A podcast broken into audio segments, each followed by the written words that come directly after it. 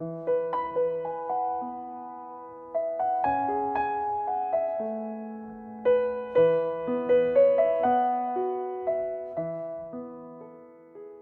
迎收听静听书屋，我是风信子。今天我将继续与你分享林尼·马丁的新书《卖掉房子去旅行》，授权广西师范大学出版社。环球第七站，阴郁的爱尔兰。抵达戈尔韦之后，我们住进了一家现代时尚的公寓式宾馆。宾馆位于市中心。虽然这里的住宿条件一般，但是从宾馆的阳台上却能把城市和海港那边的风景尽收眼底。我们从这个位置既能看到戈尔韦，也能看到周边地区。傍晚过后，我们在附近的一家酒馆里坐下来吃晚饭。蒂姆从餐桌对面探过身子，压低声音说：“我真不敢相信，这些年你说的都是真的。”这里的人说话的时候都压低了声音，好像克格勃在每个盐瓶里都安了窃听器。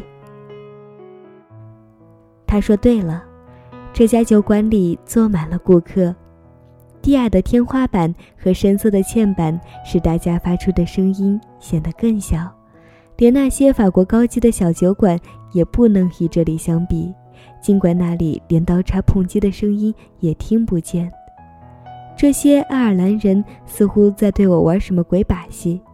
进来之前，我就对蒂姆提过这件事儿。他们在酒馆和饭店里的窃窃私语总是让我着迷。爱尔兰是盛行各种传说的地方。当地的朋友曾经和我直白地说过，真正的爱尔兰人是相信有仙女在听他们说话的。他们还说，不是所有的仙女都像彼得潘里的叮铃铃。这里的仙女报复心特别强，尤其爱捉弄那些吹嘘自己命好的。当然，其中的真实原因远不如童话那样诱人。比如，因为以前爱尔兰共和军的存在，人们至今还小心谨慎。就在我们吃晚饭的时候，另一个爱尔兰特色也如约而至：松软的土豆泥与烤鱼被一同端了上来。就摆在一大堆薯条旁边，桌上还有炉火烘烤过的马铃薯。无论在爱尔兰还是在不列颠，几乎每家饭店的食物都包含了双份淀粉。比如，在许多饭店里，块面条、土豆泥和意大利面会一拥而上。我不知道这种烹饪习惯是怎么来的，但是我知道这种吃法绝不会让人瘦下来。我们驱车到海边查看地形，发现此地整个夏天游人如潮，即使在冷飕飕的十月，木板道上也挤满了行人、狗、狗主人、婴儿车和儿童。板道旁边，面对大海的一侧，排列着酒店、冰淇淋店、小客栈和旅游用品商店，其中不少的店铺因为季节的原因已经歇业，让人感到。空落落的。我们在海滩的尽头发现了海港酒吧。二零一零年，孤独星球将其评为世界最佳酒吧。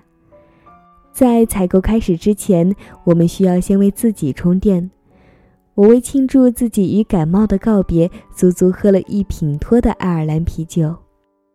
海港酒吧名不虚传，其中的奥秘不难发现。我们仿佛置身于一艘古船里，在一个午后静静的航行。天花板、地面和墙壁上遗留的痕迹，仿佛向顾客诉说着他们亲身经历的一百四十年历史故事。酒店里面到处都装饰着水手从大海深处带回的古董和印刷品，被炭火烘烤的炉子里散发出的香气，只有爱尔兰才有。是的，我们正围坐在炉火周围。不久，我们与邻座的迈克尔聊了起来。他中等身材，五官标致，还有一双机敏的蓝眼睛。他戴着平顶格尼帽，我们在西海岸游览时，Dim 在莫赫悬崖的旅游商店里也买了一顶同样的帽子。我每天出去为夫人买东西，顺道过来和约瑟夫喝上一杯。他用手指了指吧台。很快，我们又聊起了政治。我们惊奇地发现，他们对我们国家的政治简直无所不知，还关注美国的一些社会新闻。因为现在的媒体足以颠覆全球，所以迪拜的天气、巴西的骚乱或者巴黎的罢工之类的消息都能登报纸、上电视，被世人所知。我们出来之后才发现，这方面的消息国内报道的并不多。你们说谁能胜出？我听说罗姆尼不错，不过奥巴马才是合适的人选。我们与很多欧洲人聊过这个话题，迈克尔的看法与他们差不多。我们还谈到了即将到来的大选，还有爱尔兰的经济。哎，现在的情况堪忧，不过我还是少说为好。说着，迈克尔把食指和拇指捏在一起，做出一个用拉锁拉嘴的动作。这个动作带有地道的爱尔兰风格。我们三个人不禁发出了一阵大笑。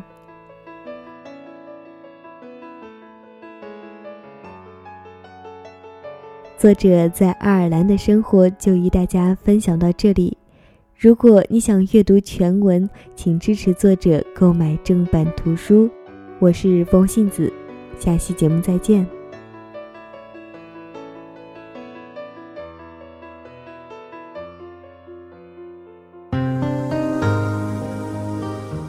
本节目由静听有声工作室荣誉出品，安静聆听，让心宁静，静听有声，聆听内心的声音。